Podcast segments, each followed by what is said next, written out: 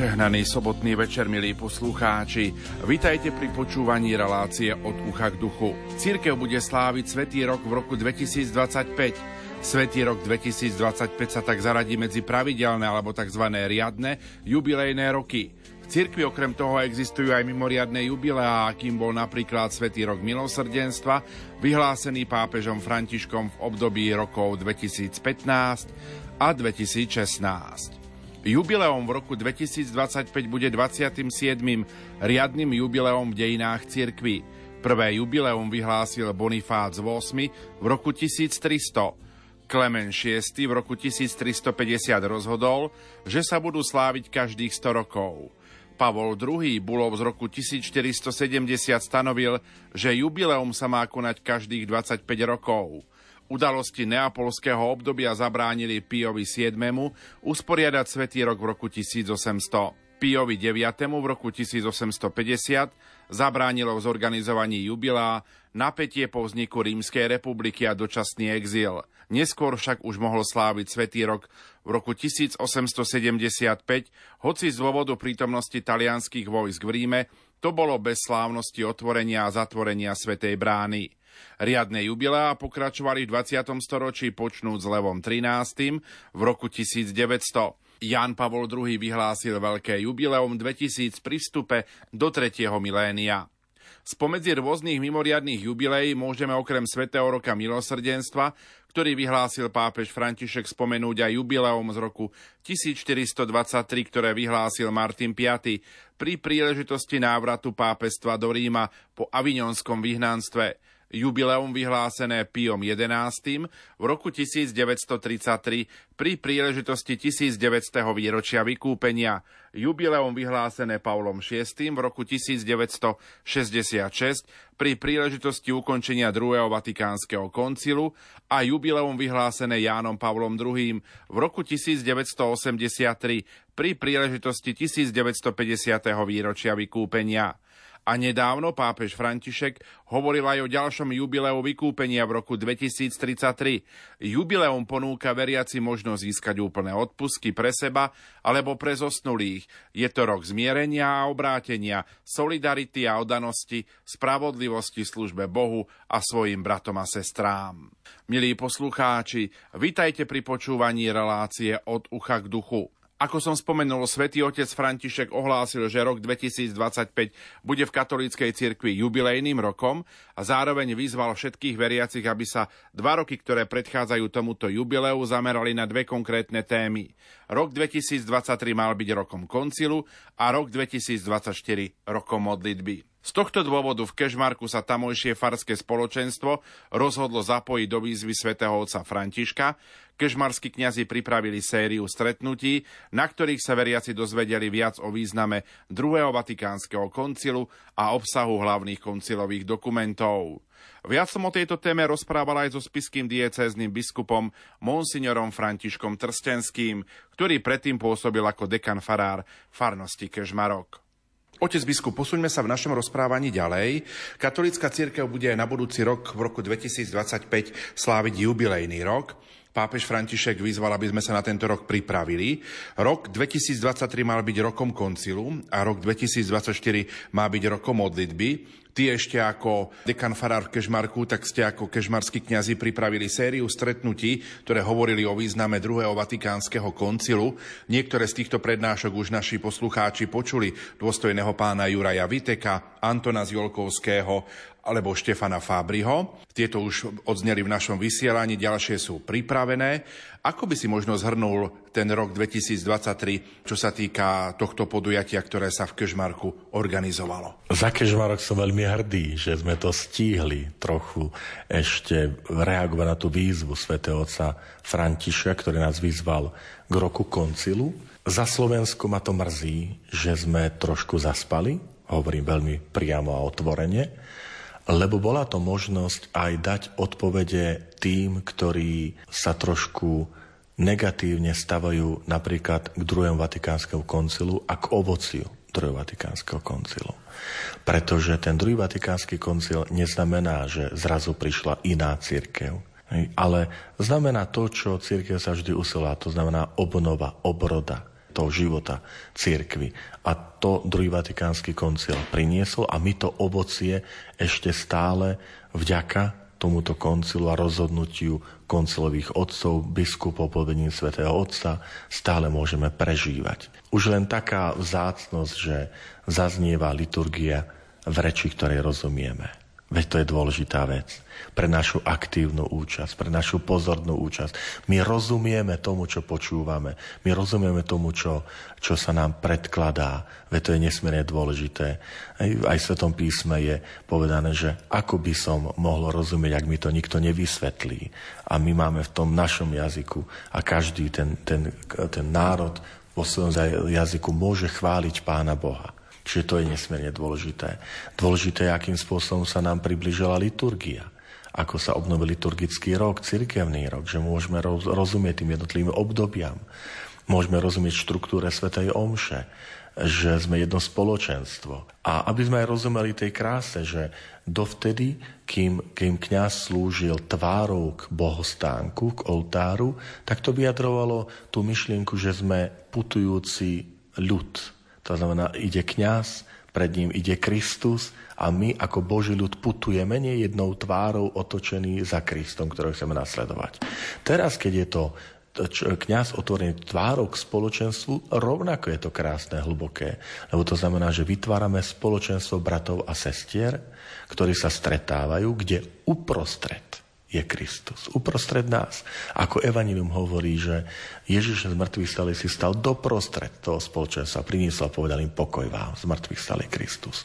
Takže aj jedno, aj druhé je múdre a je krásne. Je len dôležité, aby sme tej liturgii rozumeli.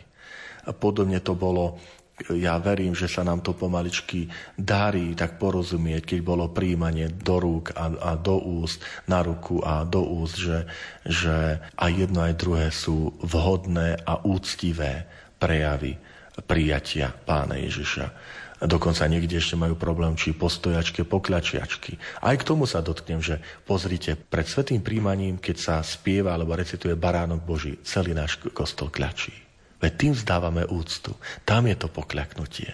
Že klaniam sa ti, Pane Ješu, nie som hodný, aby si vošiel po moju strechu.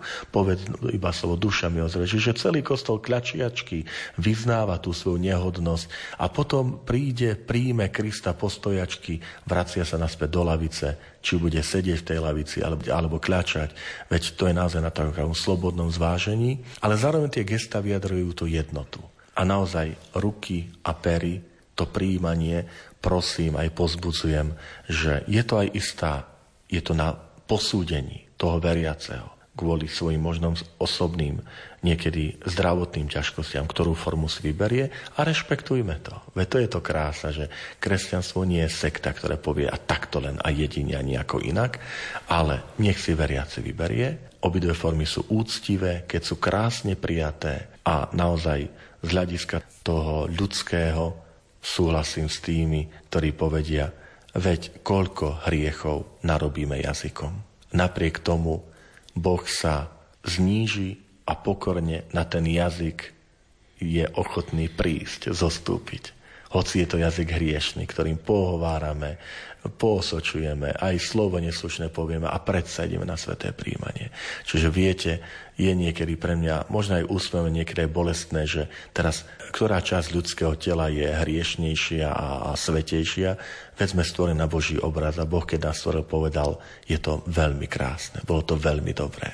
Takže aj ľudská ruka môže robiť veľa zla, ale aj veľa dobra a môže byť tiež hodná, aby to bolo to sveté príjmanie. Čiže to ovocie koncilu je, bola naozaj ten rok 2023 takou možnosťou vysvetliť, priblížiť to, to bohatstvo, to otvorenie církvy tomuto svetu. To neznamená súhlas s, touto, s týmto svetom, ale otvorenie v tom zmysle, že veď ani Ježiš nesedel zatvorený, išiel to evanilium sa šírilo tým, že išiel medzi ľudí, príjmal ich. Apoštol Pavol išiel do sveta, stretával sa s ľuďmi.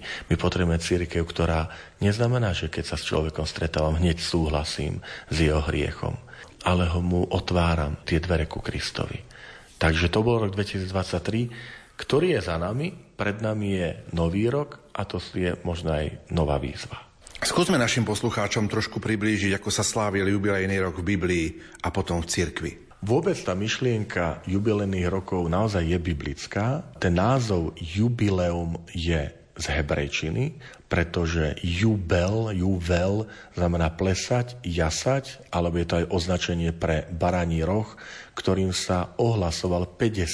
rok. Každý 50. rok bol v Biblii veľmi špecifický, pretože dával priestor, aby sa odpustili dlžoby, aby sa otrokom vrátila sloboda, mohli sa vrátiť do svojich domovov, aby sa odpustili škody, krivdy, aby si zem odýchla a z tohto takého materiálneho ľudského vnímania sa prešlo do toho duchovného. Že Boh je ten, ktorý nám odpúšťa naše hriechy. Že Boh je ten, ktorý z nás chce mať slobodných ľudí. A potom teda církev nadviazala od roku 1300, keď sa slavil, myslím, prvý vôbec jubilejný rok, najskôr to bolo každých 100 rokov, potom každých 50, až sa ustalila forma každých 25 rokov. To sú tzv. riadne jubilejné roky a samozrejme pápež kedykoľvek môže vyhlásiť mimoriadný jubilejný rok. My sme mali mimoriadný jubilejný rok Božieho milosrdenstva, ktorý sa stretol s veľkou odozvou. Nedávno to bol rok svätého Jozefa, nebol to takto jubilejný, skôr to bolo také zasvetenie toho ľudstva svetom Jozefovi, tak ako bol kedysi rok svätého poštola Pavla, rok kňazov, rok viery, nedávnej minulosti, tak teraz to bol rok svätého Jozefa. Takže tam aj pápež môže vždy vstúpiť takým svojim mimoriadným rokom, mariánsky rok, rok vykúpenia, boli rôzne roky, ale toto, ktoré nás čaká, rok 2025, bude riadným jubilejným rokom, ktorý pre kresťanov ponúkne naozaj rôzne formy, ako znova si tak pripomenúť to Božie milosrdenstvo, to Božie odpustenie, tie prostriedky posvetenia, ktoré Ježiš Kristus varil cirkvi a cirkev to dáva svojim deťom. Dnes večer vám ponúkneme slová kňaza Františka Knapíka, ktorý je správca farnosti Poprad Matejovce a bude hovoriť o úlohe cirkvi v súčasnom svete. Pokojný dobrý večer a ničím nerušené počúvanie vám zo štúdia Rádia Lumen Prajú. Majster zvuku Peter Ondrejka, hudobná redaktorka Diana Rauchová a moderátor Pavol Jurčaga. Nech sa vám príjemne počúva.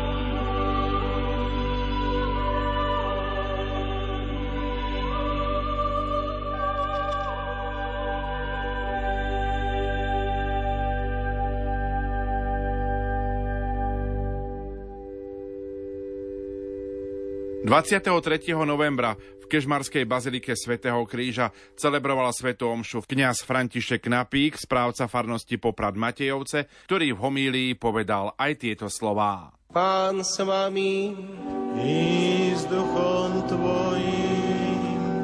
Čítanie zo svätého Evanielia podľa Lukáša.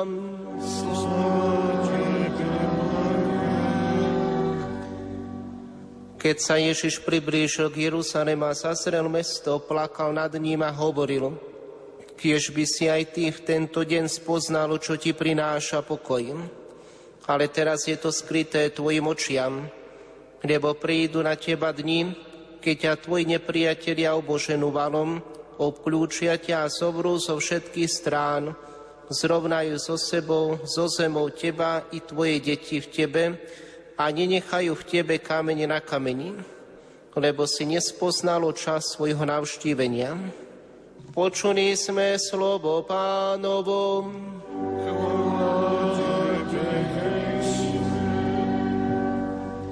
Milí bratia a sestry, niekedy máme taký pocit, žijeme takú ťažkú dobu, čo sa týka presadzovania kresťanských hodvod a že ten svet je taký dosť negatívne naladený voči všetkému kresťanskému. A možno to je trocha pravda, ale keď pozorne sme napríklad počúvali dnešné Božie slovo, konkrétne prvé čítanie, tak vidíme, že ono to asi nikdy nebolo jednoduché.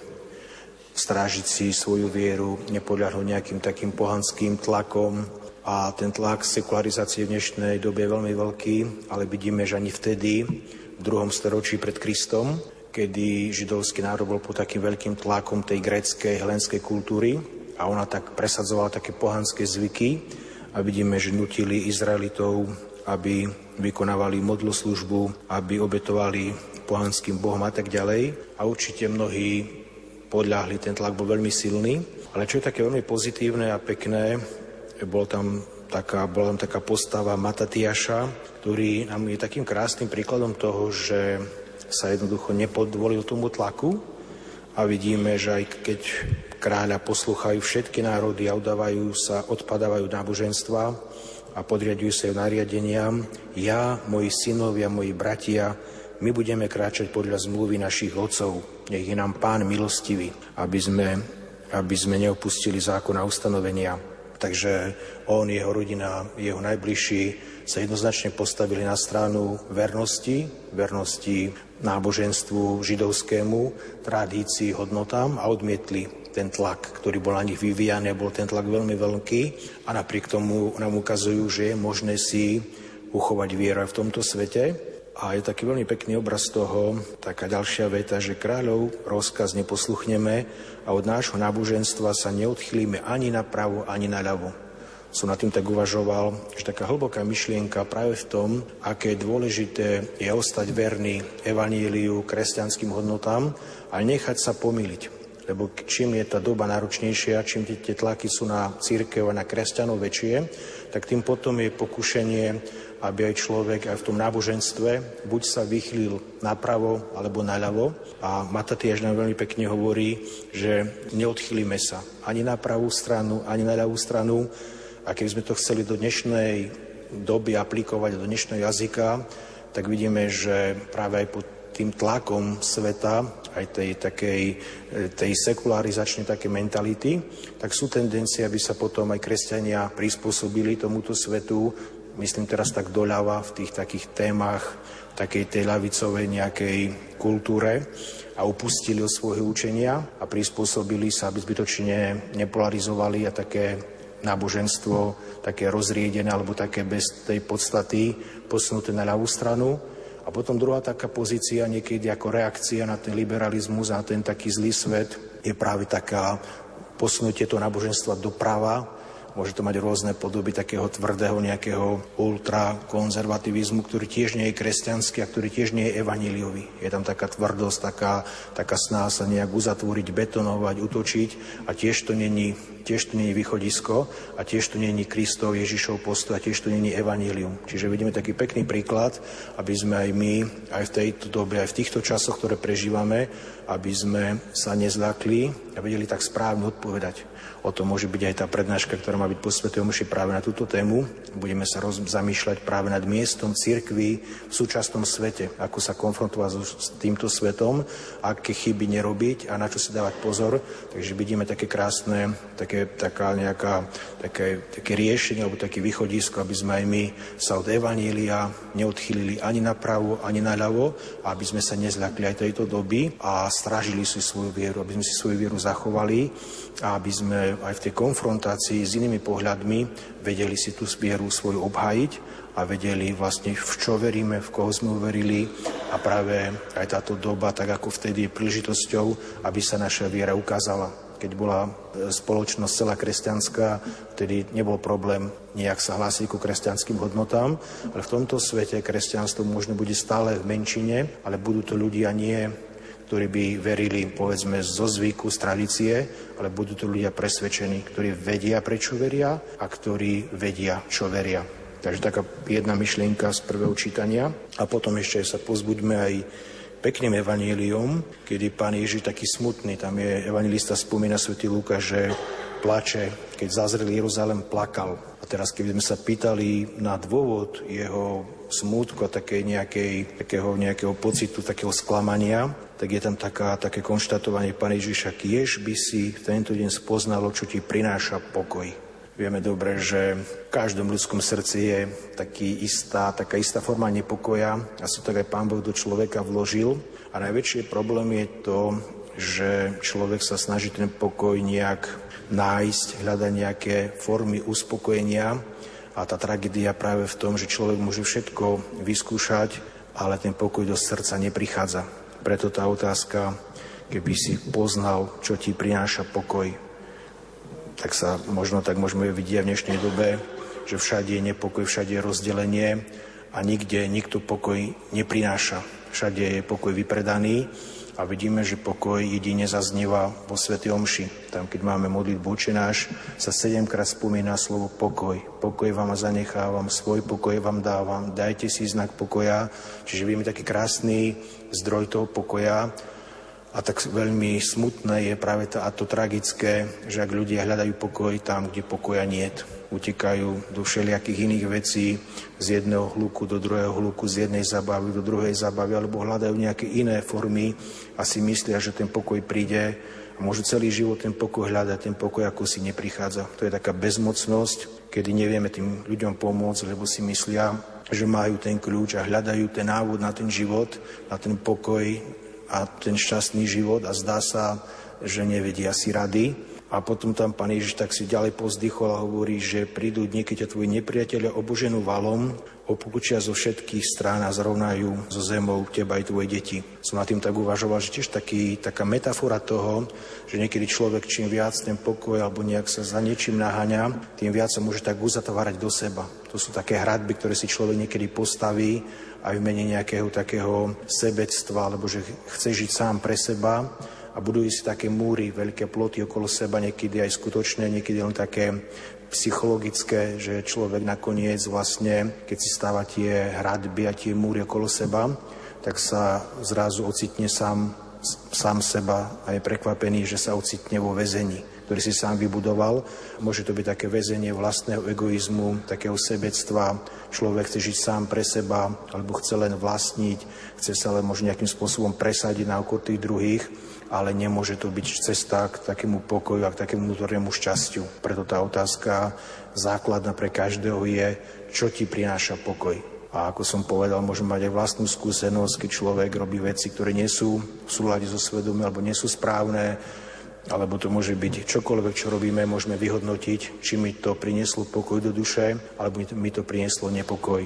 Môže to byť len to, že človek, neviem, číta, pozera správy, a už má v sebe nepokoj, alebo keď si prečíta povedzme niečo zo svätého písma, keď sa pomodlí, tak potom môže sám skúmať, či mi to prinieslo pokoj, alebo či mi to uškodilo. Takže to len taký návod na to, aby pán Ježiš nebol v úvodzovkách smutný a nemusel konštatovať aj nad nami v dnešnej dobe, že keby sme spoznali, čo je v živote naozaj dôležité a čo človeka naplňa pokojom, To by bol taký, taká cesta k mudrosti a potom, aby sme si dali pozor, aby sme aj my nestávali okolo seba také ploty, také hradby, také múry a nakoniec sa ocitneme zavretí, uzamknutí sami v sebe a zistíme, že sme vo väzení, že žijeme sami pre seba a to nie je cesta k šťastnému životu, ale to je cesta k zúfalstvu. Tak sa pozbuďme aj prvým čítaním Matatiašom, aby sme sa neodchýlili ani napravo, ani naľavo a aby sme boli verní Evangeliu a potom, aby sme spoznali, čo nám naozaj prináša pokoj. Amen.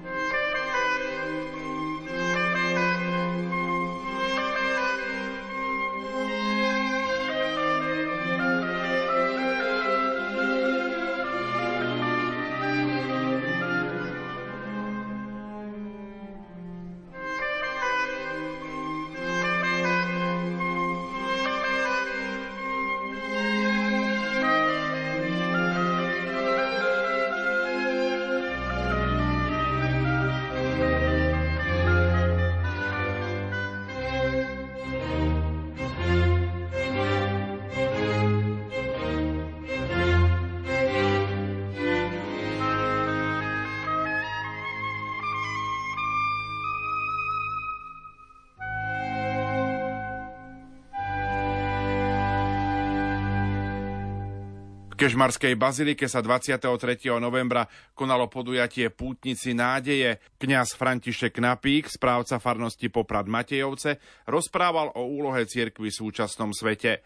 Na úvod prednášky ho privítal miestny dekan farár Martin Majda. Drahí bratia a sestry, vytvoríme teda také komornejšie spoločenstvo. Srdečne vás všetkých vítam. Teším sa, že aj ja môžem byť dnes na prvej z tých prednášok, aj keď to nie je prvá. Vítam medzi nami duchovného otca Františka Knapíka, ktorý pôsobí vo farnosti Poprad Matejovce a už vám spomínal na, na Sv. Omši tému, ktorú budeme dnes môcť rozobrať a vypočuť si, a to je o situácii církvy v dnešnom svete.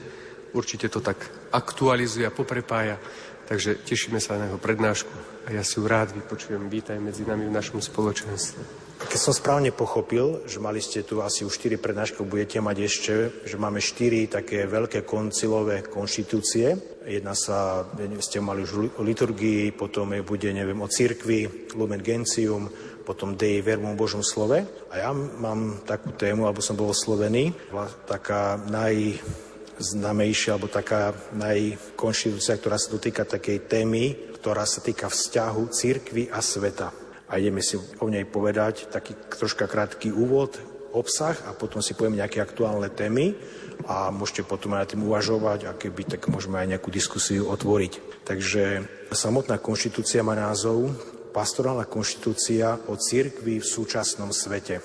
Je to jedna zo štyroch konštitúcií. Pápež Pavol VI ju podpísal 7. decembra 1965, čiže len deň pred ukončením druhého Vatikánskeho koncilu. Našiel som také hlasovanie, ak dopadlo Teraz je to niekedy také aktuálne, že aj keď na tej synode koľko hlasov bolo, koľko je za a tak ďalej. Takže 2309 hlasov bolo za, 75 hlasov bolo proti a 7 hlasov bolo neplatných, keď hlasovali koncilovi otcovia. Je známa skutočnosť, že nebolo ľahké dospieť k dohode ohľadom názvu dokumentu, ktorý by správne vyjadril vzťah církvy a svetu. Niektorí chceli, aby koncil zaujal takú neutrálnu pozíciu, neutrálnu formuláciu voči svetu, iní uprednostňovali, nie sú, tak, nie sú také dve reality, církev a dnešný svet. No a potom boli takí konzervatívci, ktorí trvali na takom odmietavom postoji církvy k svetu. V období pred Vatikánskym koncilom církev predstavovala vo svojich prejavoch a štruktúrach takú účinnú silu v boji proti tomu zlému svetu. A nakoniec pod vplyvom Ducha Svetého, asi to nebolo také ľahké, ale predsa sa ukázal taký, taký vplyv Ducha Svetého, že ten záverečný názov bola predložka Církev v dnešnom svete a teda církev bola umiestnená do tohto sveta. Že neboli to také dve proti sebe skutočnosti, ale názov dokumentu hovorí církev v dnešnom svete. Nie ani pred 100 rokmi, ani v 15. 16. storočí, ale v dnešnom svete. Ako má církev fungovať? No a táto obsahová, táto konštitúcia je veľmi rozmanitá, ale zo všetkých 16 koncilových dokumentov sa najviac približuje vízii pápeža Jana 23., ktorý zvolal koncil a jemu záležalo veľmi na srdci, aby sa církev vrátila k svojmu pôvodnému poslaniu a vstúpila do nového vzťahu medzi svetom a církvou. Sú také veľmi pekne známe vyjadrenia na papeža Jana 23. je taký krásny film, ako aj v tých prehovoroch viackrát povedal, sa sám definoval, že ja som pápež všetkých. Alebo má takú peknú vetu, celý svet je moja rodina. Keby napríklad pán dekán povedal, že celý kežmárok je moja rodina. Nie len tí, ktorí boli v kostole, ale celý kežmárok je moja rodina a každý človek je občanom tohto sveta. Také krásne, taká, taká predzvesť toho, že mu záležalo nielen na tej cirkvi, ktorú reprezentoval, ale že chcel tak celý svet objať. Že každý človek je občanom tohto sveta.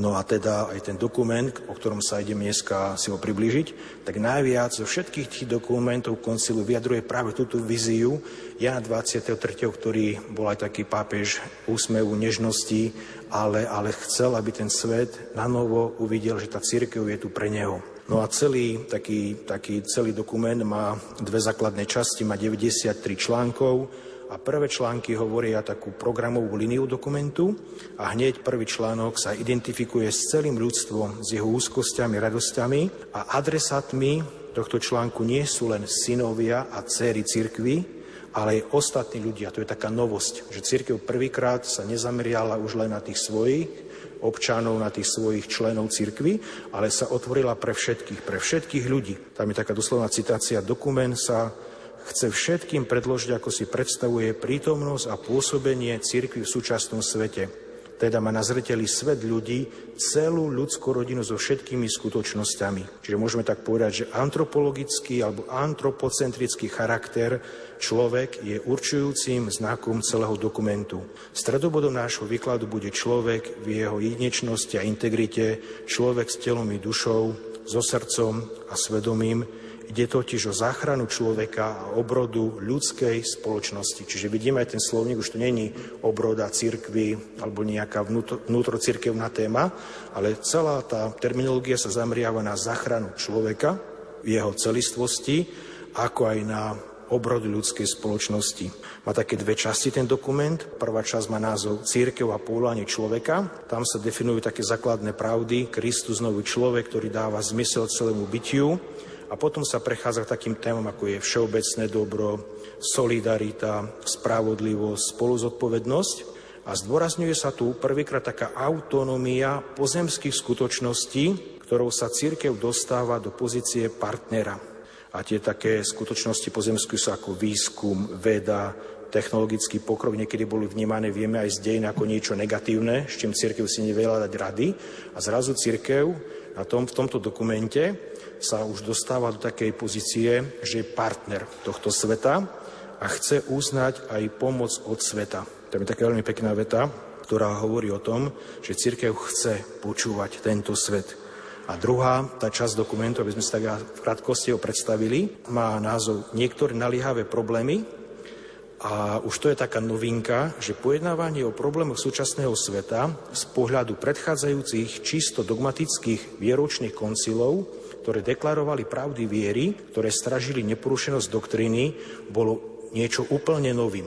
To znamená, že prvýkrát sa dostali do dokumentov, ktorí koncili vyhlasovali nejaké pravdy, ktoré církev mala veriť a zrazu jeden dokument hovorí o problémoch súčasného sveta. Čiže vidíme taký obrovský posun aj toho zamerania, čo sa tam preberalo a čo sa tam riešilo. A všetky témy, ktoré sa tam spomínali, vidíme, že dneska sú veľmi aktuálne. A teraz poďme si po krátkom úvode predstavení toho dokumentu takej skratke povedať tú takú základnú tému. Ten majme pred očami stále ten názov církev v dnešnom svete. A môžeme povedať, že táto pastorálna konštitúcia je takou knihou o vzťahu Boha a církvy k dnešnému svetu.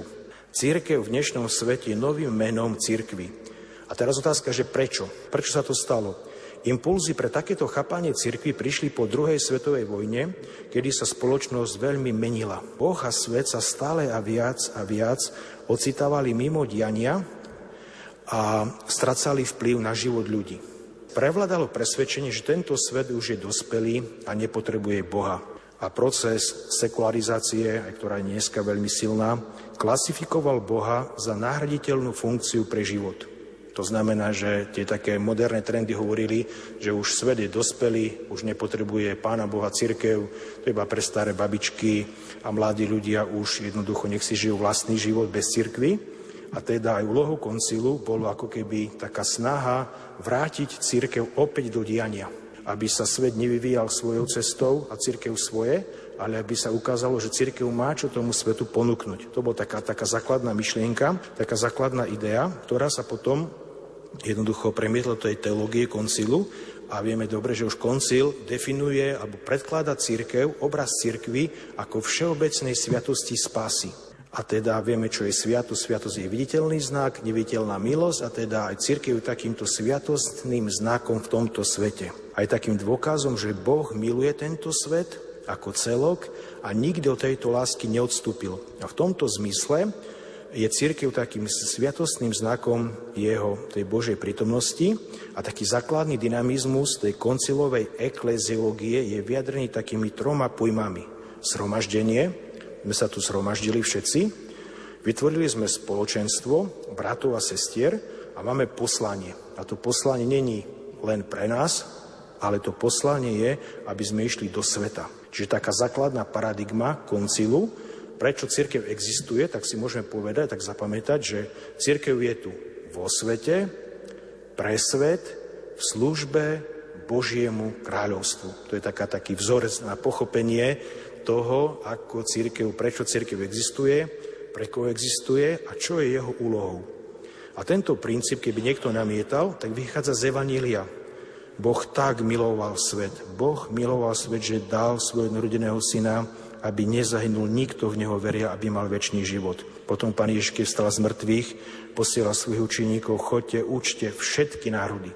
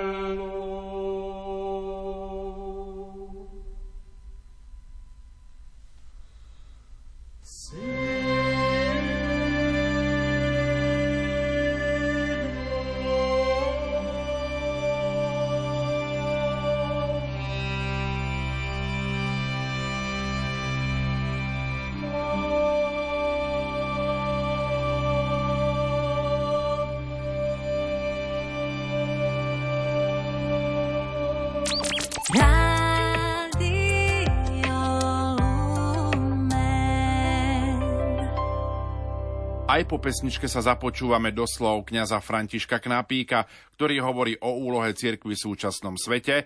Prednášku rozprával 23. novembra v Kežmarskej bazilike svätého Kríža.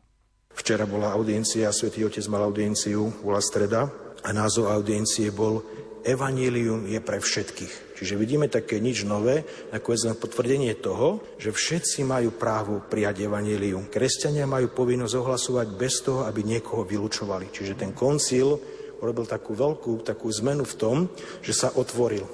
Čo sa týka pohľadu cirkvi nielen pre tých, ktorí sú vo vnútri, ale že si uvedomil zodpovednosť za tých, ktorí sú vonku a ktorí neprišli a ktorí o Pánu Bohu nič nevedia. A teda taká zmena je práve v tom, že církev neexistuje sama kvôli sebe a pre seba, ale pre službu Božiemu plánu, ktorý ju prevyšuje. Jedná sa o veľký Boží plán Boha s ľudstvom, ktorý sa naplňuje v Kristovi pôsobením Ducha Svetého v dejinách. Pastoračný prístup vo svete a pre svet predkladá, predpokladá nový vzťah církvy a sveta. Svet už nie je chápaný ako niečo cudzie, čo Božiemu plánu skôr prekáža, alebo dokonca len ako nejaké pôsobisko, kde církev prináša evanílium, ale svet sa chápe ako skutočné miesto realizácie Božieho kráľovstva. Čiže vidíme, že možno niekedy aj my máme stále takú predkoncilovú schému, že svet je skôr to, čo nám bráni, čo je prekážka, alebo máme ísť do sveta, ale že svet podľa koncilu je skutočné miesto realizácie Božieho kráľovstva. Církev a svet už nie sú dve rozdielne reality, ktoré bojujú proti sebe a nemajú si čo povedať, ale sú to reality, ktoré sa navzájom bytostne potrebujú. Lebo církev nikdy není len v úvodzovkách chemicky čistá, ale existuje v tomto svete iba v konkrétnych dejinných podmienkach. Čiže církev neexistuje sama pre seba, ale pre človeka, pre jeho spasu a jej úlohou je pokračovať v ohlasovaní kresťanskej viery a aj v dnešnej dobe v zmenených podmienkach urobiť vieru a církev spoločensky relevantnou, to znamená dôležitou, že má svoj význam, aj keď si to málo kto už dneska myslí. A to je našou úlohou, že církev je spoločenstvo zasadené do sveta, aby v ňom prinášalo posolstvo spasy.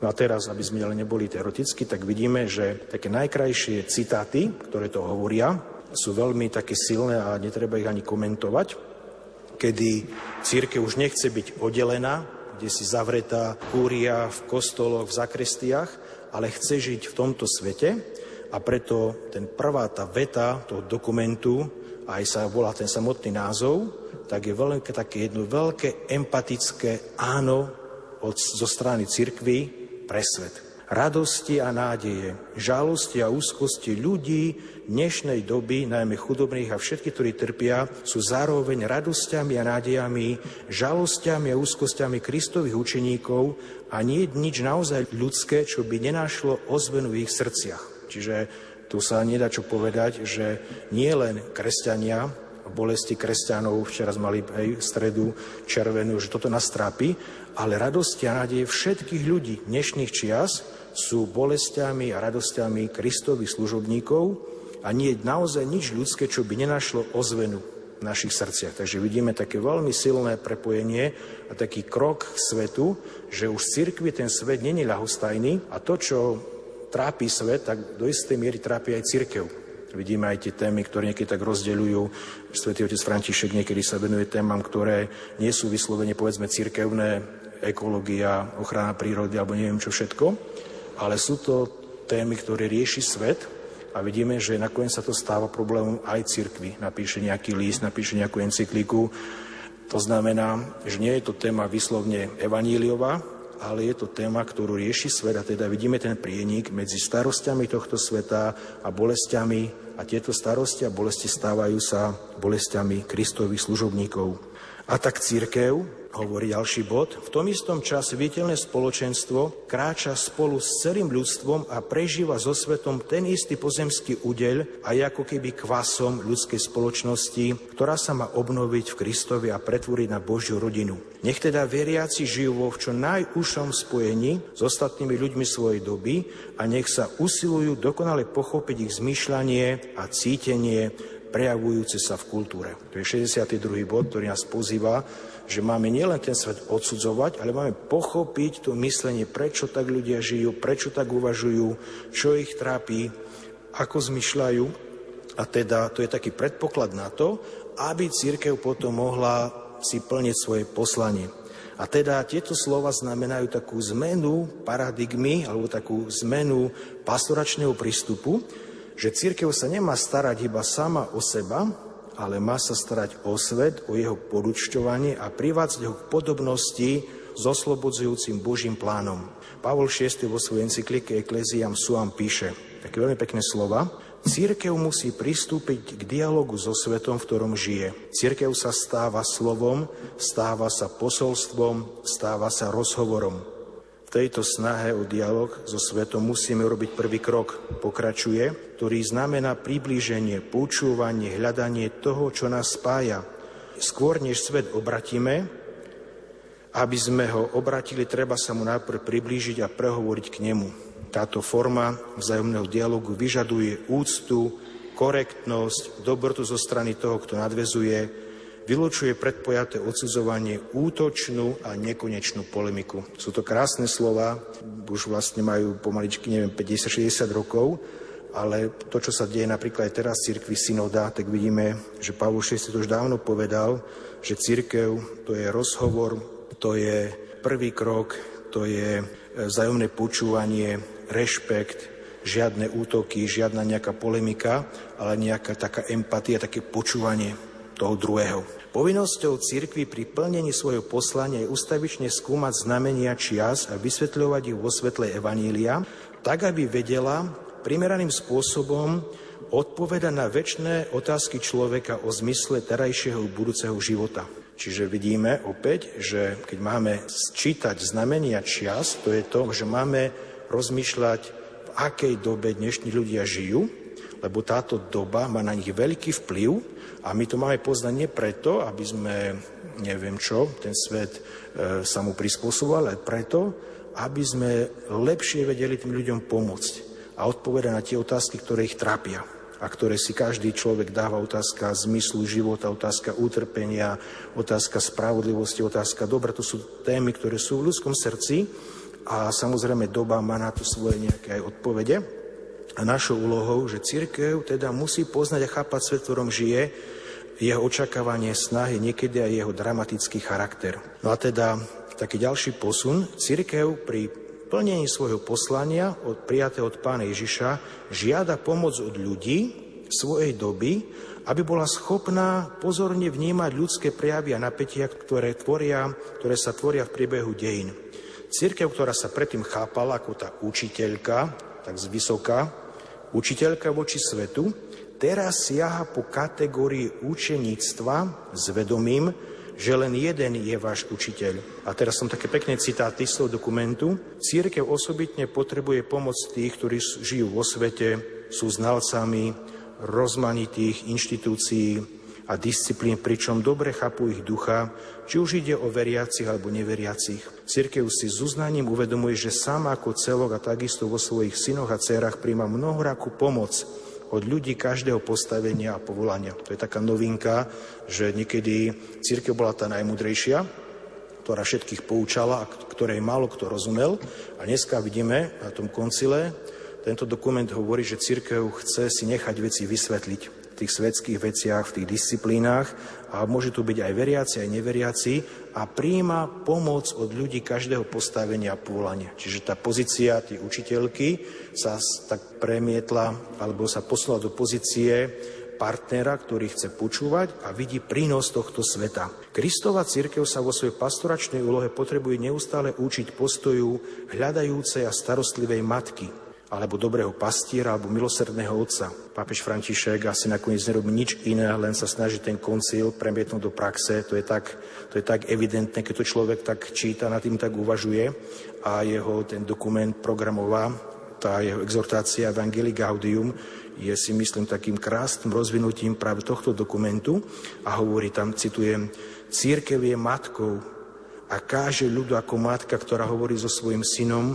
vo vedomí dôvery zo strany syna, že to, čo ho matka učí, bude pre jeho dobro, lebo vie, že je milovaný. Okrem toho dobrá matka vie rozpoznať všetko, čo Boh vložil do svojho, vložil do svojho syna, načúva jeho starostiam a učí sa od neho. Že tá matka nie je len tá, ktorá poučuje, matka je tá, ktorá stále miluje toho syna, aj keď je zlý, aj keď neposlúcha, aj keď skláme tú matku a zároveň tým, že je tam ten vzťah, tak je tam aj tá spätná väzba, že sa učí od neho. Církev teda chápe seba samo ako služobnicu slova, ktoré je zverené a má zodpovednosť odovzdávať ho ďalej v priebehu dejín. Církev spoločne so svetom stále napreduje v hľadaní a nachádzaní celej pravdy. Každému sa ponúka ako sprievodkynia v hľadaní skutočnej Božej vôle, teda aj dobra pre ľudstvo. Mužom a ženám dnešnej doby, ktorí hľadajú Boha, ponúka svoje spoločenstvo viery, pričom si ju vedomá, že duch ju vedie a koná pôsobia aj mimo viditeľných hraníc. To je Lumen Gentium 8. bod.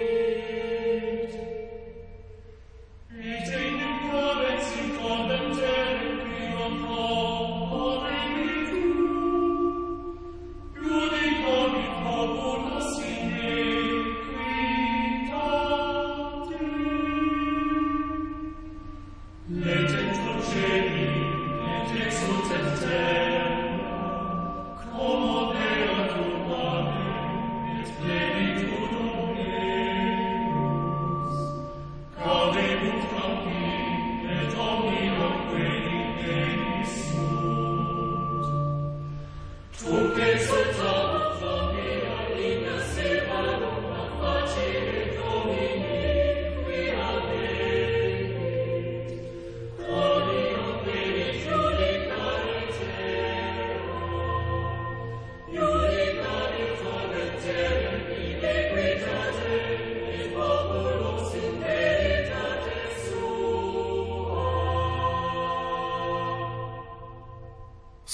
opäť František Napík, správca farnosti Poprad Matejovce, ktorý v Kežmarskej bazilike svätého Kríža rozprával 23.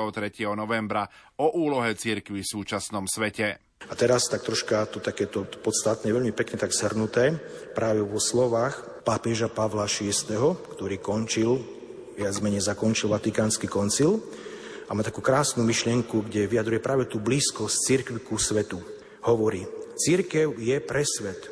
Církev nechce sama pre seba žiadnu pozemskú moc, len tú, ktorá ju uschopní slúžiť a milovať. Církev zdokonaľujúc svoje myslenie a štruktúru nechce prehliadnúť skúsenosť vlastnú dnešným ľuďom, ale skôr ich chce ešte pochopiť, lepšie zdieľať ich trápenia a ich dobre túžby a viac ich povzbudzovať a, a viac povzbudzovať úsilie moderného človeka k jeho prosperite, slobode a mieru. Veľmi pekne sa potom vyjadrila Benedikt XVI. V podobnom duchu, to bola, myslím, prednáška vo Freiburgu v roku 2012, kedy hovorí o tej otvorenosti cirkvi a hovorí, ak je církev oslobodená od svojho materiálneho a politického bremena, myslí tým nejaké tie majetky alebo myslí tú politiku, prepojenosť cirkvi s politikou, môže sa skutočne kresťansky venovať celému svetu a byť naozaj otvorená. Církev sa otvára svetu nie preto, aby získala ľudí pre nejakú inštitúciu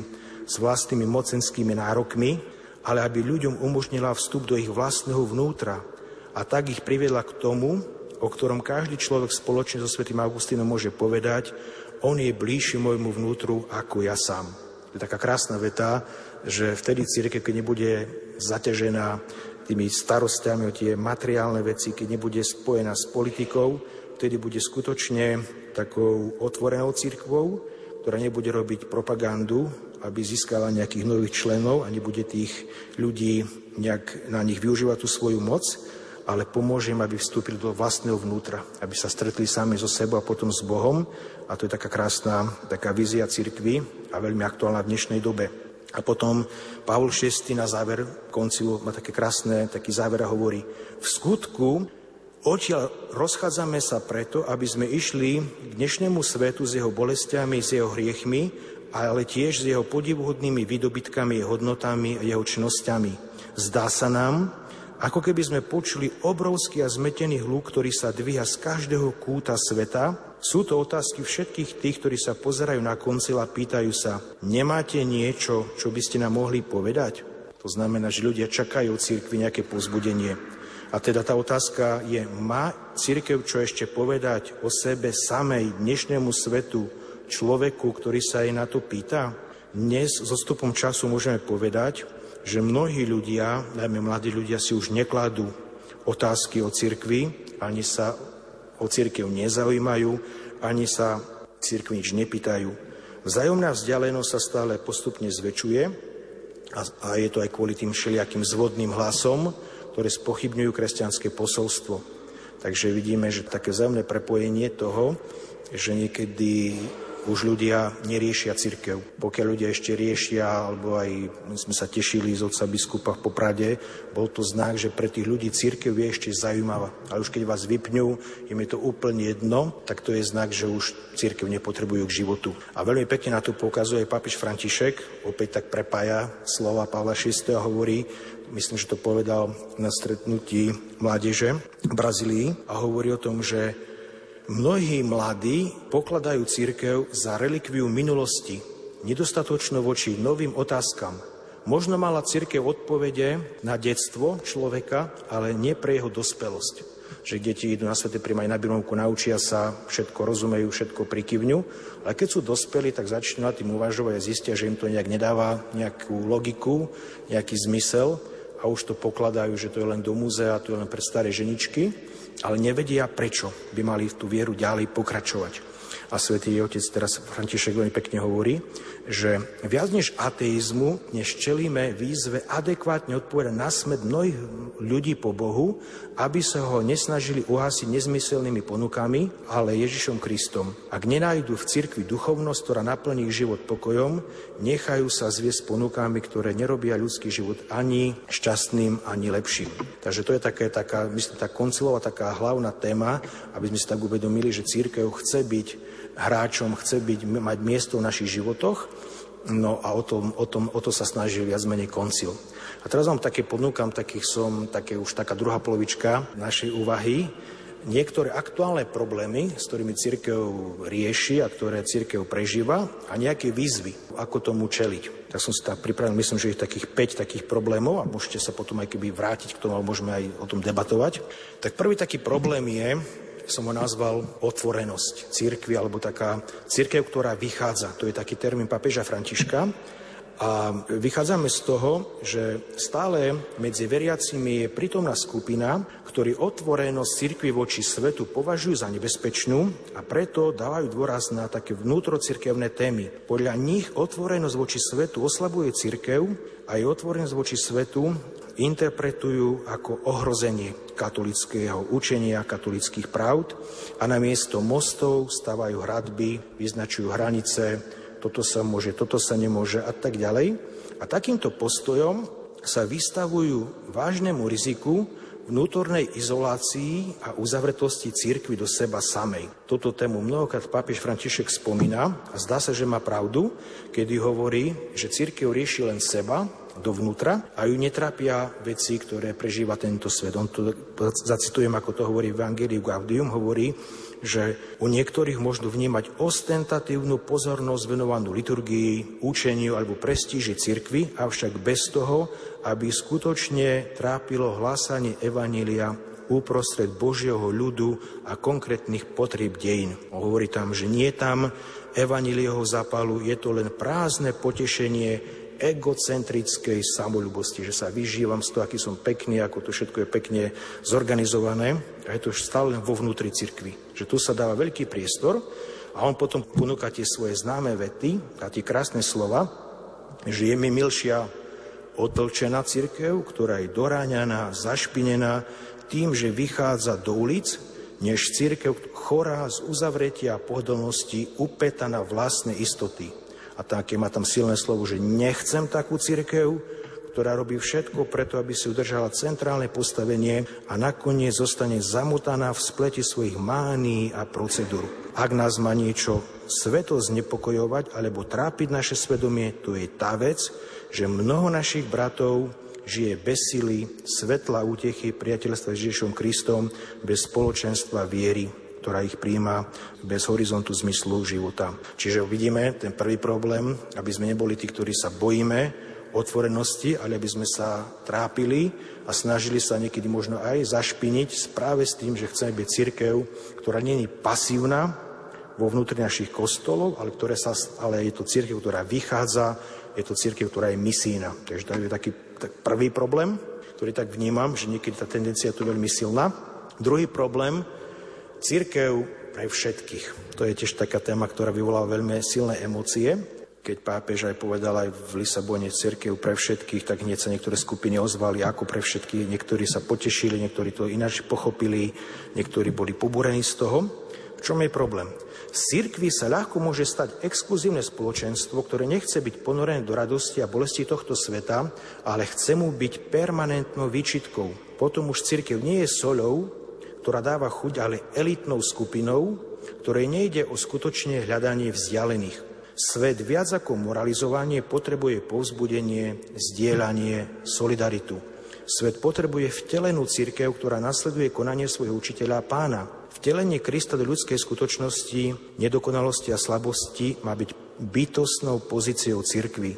Církev nemôže súhlasiť s riechom, ale tiež nesmie nikdy zabudnúť, že Ježišovým úmyslom nebolo založiť nejakú exkluzívnu či elitnú skupinu, ale práve naopak pozýva do nej všetkých, aj tých, čo sa cítia vzdialení od Boha, rozvedení, ustrachaní, rozvedení, neviem, nesobašení, všelijaké tie skupiny, ktoré sa cítia nedocenené, že cirkev u nich nemá záujem. Všetci sú pozvaní, lebo cirkev nie je nejaký elitný klub dokonalých, ale je to spoločenstvo pre všetkých. A opäť vidíme, cirkev musí byť miestom nezištného prijatia, kde sa všetci cítia prijatí, milovaní, kde nájdu odpustenie a povzbudenie podľa vzoru dobrého života Evanília. Čiže druhý taký problém, že církev není tá, ktorá je tu len pri tých zbožných, ktorí prišli, ktorí majú nejaké náboženské sebavedomie, ale pre všetkých. Lebo vychádza to z Evanília, Pán Ježiš zomrel za všetkých ľudí a každý človek má nesmrteľnú dušu a každý človek má právo počuť Evanílium.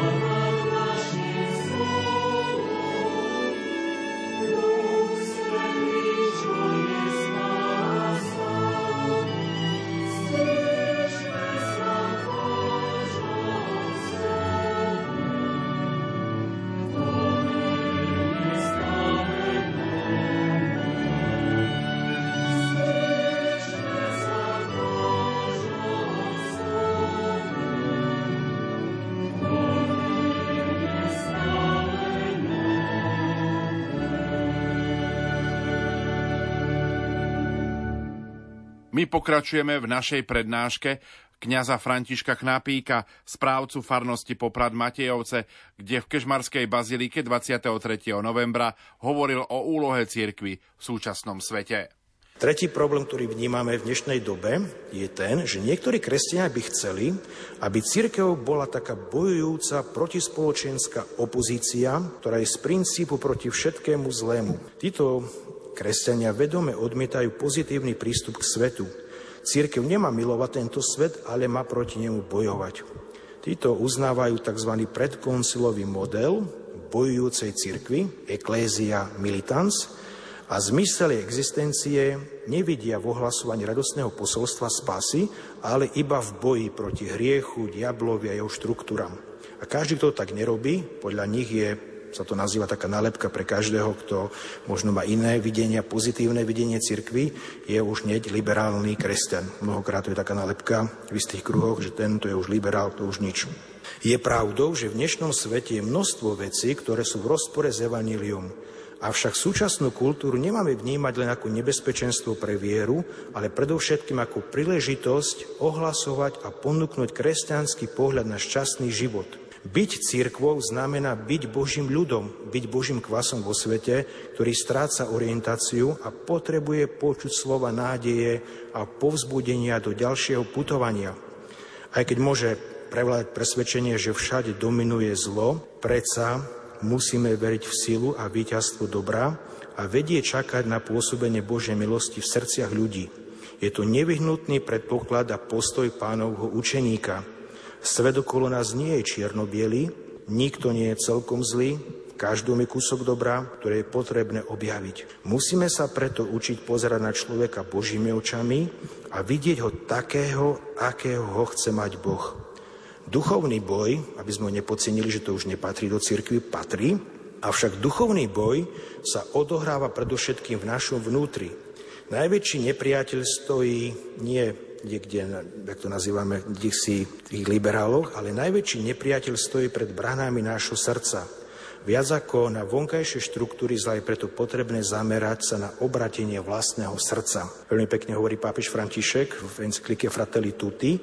Tvrdý súd, ktorý nosím vo svojom srdci proti svojmu bratovi alebo svojej sestre, nezahojená rana, neodpustené zlo, hnev, ktorý mi robí len zle, je kúsok vojny, ktorú nosím v sebe. Je ohnisko v srdci, ktoré treba uhasiť, aby sa nerozhorelo do požiaru. Veľmi krásna veta, že my niekedy riešime vojny, ktoré sa dejú a máme tam silné emócie. Nevieme nikdy, aká je skutočná pravda, ale však každý nosí v sebe kúsok tej vojny vo vlastnom srdci. A má to rôzne príčiny, neodpustenie, zlo, hnev, ktorý sa potom aktivuje a sa prejavuje, ale ten najväčší nepriateľ je vlastne sám, sám sebe človek, to naše ego a teda tam treba ten duchovný boj presmerovať. Nie proti tomu vonkajšiemu, ale skôr proti vnútornému nepriateľovi. Ďalší taký problém ešte, už predposledný, je úcta a láska k protivníkom. Dneska sme svedkami toho, že sa častokrát v médiách stretávame s, veľký, s veľmi takými negatívnymi, niekedy až zlomyselnými postojmi voči katolíckej cirkvi a jej hodnotám. Reakcia niektorých kresťanov je podobná tej, ktorú odsudzujú. Ovplyvnení emóciami prehlbujú nepriateľský postoj voči oponentovi, čím sa polarizácia a vzájomná priepas medzi církvou a svetom ešte viac prehlbuje. Navonok sa to môže síce javiť ako boj za Božie kráľovstvo alebo niektorú pravdu viery, ale v skutočnosti to celú situáciu len zhoršuje. Je zrejme, že nemá zmysel viesť rozhovor s niekým, kto je zaujatý a uzatvorený pred hľadaním pravdy.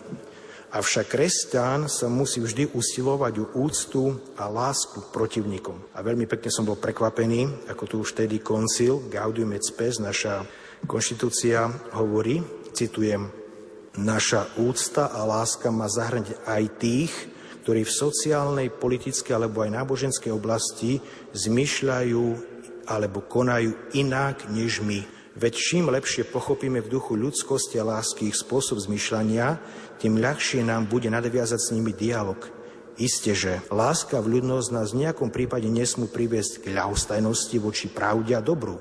Naopak, práve táto láska podnecuje Kristových učeníkov ohlasovať všetkým ľuďom spasiteľnú pravdu.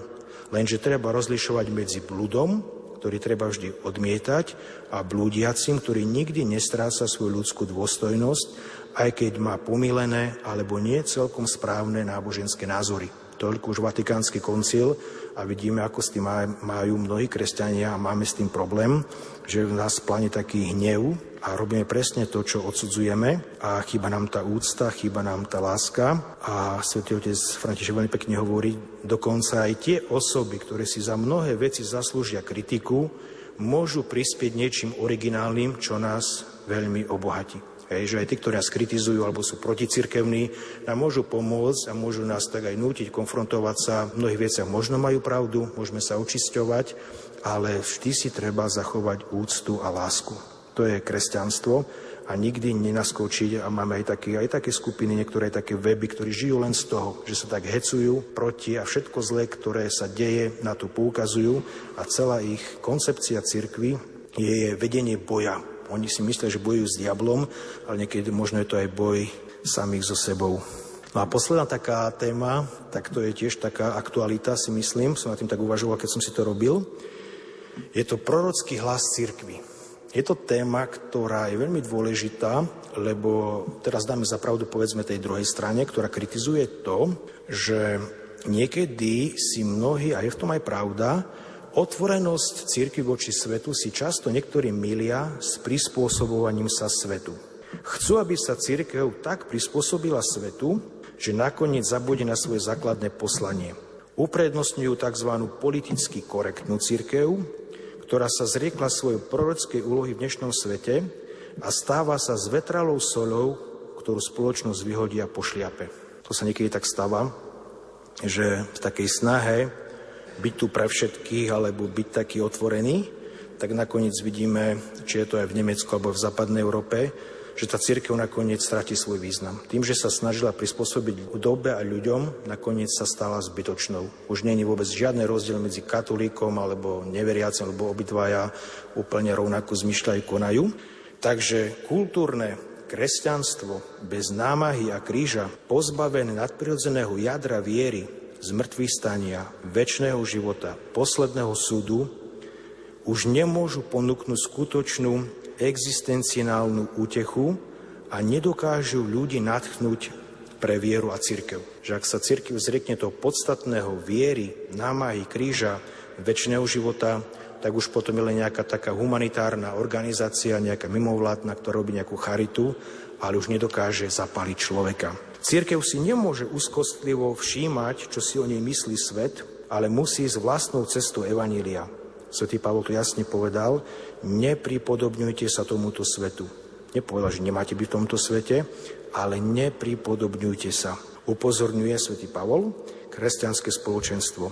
Církev si musí zachovať svoje duchovné a spirituálne bohatstvo, morálne, duchovné, spirituálne a morálne bohatstvo a nesnažiť sa prispôsobiť každému modnému trendu, ale príťažlivým spôsobom ostať otvorené na dialog s každým človekom dobrej vôle. To znamená, že keby sa církev zriekla toho podstatného, tak by už nemala čo ponúknuť a nemusí sa až tak veľmi znepokojovať, čo napíšu médiá, kto ju bude kritizovať, a ona si tak musí svoj, svojou cestou. A dokonca aj pápež František, ktorý mnohým tak nahráva, že je skôr za tú otvorenosť, tak upozorňuje, v Evangelii Gaudium hovorí, výjsť k druhým v ústretí, pozor, neznamená utekať za svetom bez smeru a bez zmyslu. Čiže svätý otec František upozorňuje, že to nie je len také nejaké chaotické, že teraz ideme všetkých objímať, ale vedieť ako a jednoducho byť stále tou církvou Kristovou. Církev, aby si splnila poslanie v dnešnom svete, nemá byť viac liberálnejšou, ale viac evaníliovou. Má byť církvou Ježiša Krista. Takže toľko také problémy, ktoré som vám ponúkol. Ďakujem za pozornosť. Dúfam, že som vás neunávil, nevyčerpal.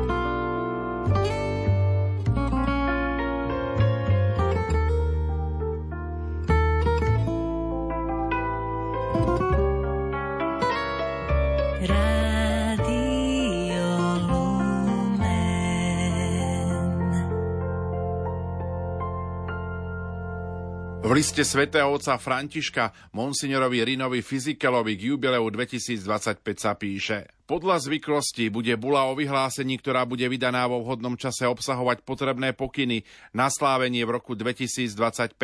V tomto čase príprav sa už teraz teším, že rok, ktorý predchádza jubilejnej udalosti, teda rok 2024 bude venovaný Veľkej symfónii modlitby. Predovšetkým obnoveniu túžby byť v pánovej prítomnosti, počúvať ho a kláňať sa mu.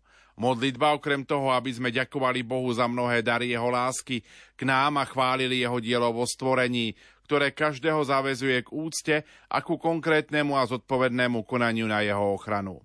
Modlitba ako hlas jedného srdca a jednej duše, ktorý sa premieta do solidarity a zdieľania každodenného chleba. Modlitba, ktorá umožňuje každému mužovi a každej žene na tomto svete obrátiť sa k jedinému Bohu, vyjadriť mu to, čo je skryté v skrytosti srdca. Modlitba ako cesta k svetosti, ktorá vedie človeka k prežívaniu kontemplácie aj uprostred činnosti. Skrátka intenzívny rok modlitby, ktorom sa srdcia otvárajú, aby prijali hojnosť milosti, čím sa modlitba očenáš, ktorú nás naučil Ježiš, stáva životným programom každého z jeho učeníkov. Prosím panu Máriu, aby sprevádzala církev na ceste prípravy na udalosť milosti jubilea a s ďačnosťou voči vám a vašim spolupracovníkom srdečne posielam svoje požehnanie. V dnešnej relácii od ucha k duchu sme vám ponúkli slová z projektu Pútnici nádeje, konkrétne slová rímskokatolického kňaza Františka Knapíka, správcu farnosti Poprad Matejovce, ktorý hovoril o úlohe cirkvy v súčasnom svete. Za pozornosť vám tejto chvíli ďakujú majster zvuku Peter Ondrejka, hudobná redaktorka Diana Rauchová a moderátor Pavol Jurčaga. Do počutia.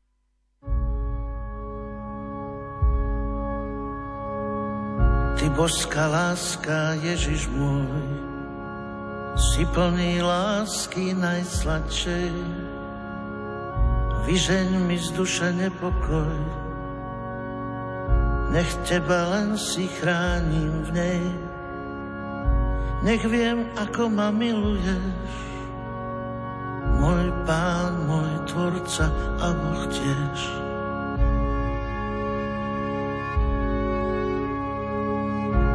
Máš moje srdce, v ňom som s ním a nikdy mi ho nevrát späť. Ty drahé matky, drahý syn, kto ľúbi ťa smie onemieť. Veď je láskou pre teba, už nič inému netreba. Držím tvoj kríž, môj pane v dlani. Počujem hlas tvoj, tvoje slova.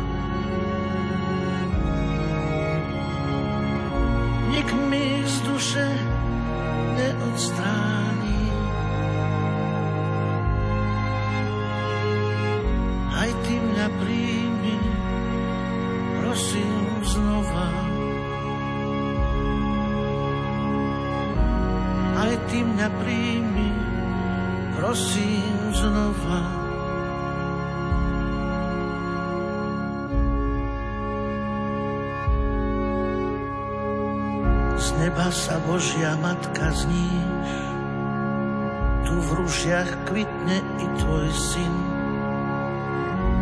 Na čele nesiem jeho kríž, rozhodol som sa kráčať s ním.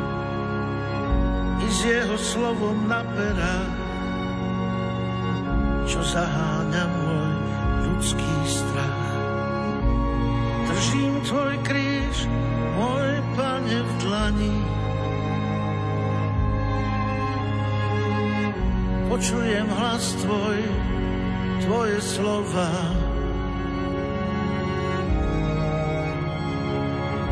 Nik mi ich z duše neodstráni. Aj ty mňa príjmi, prosím znova.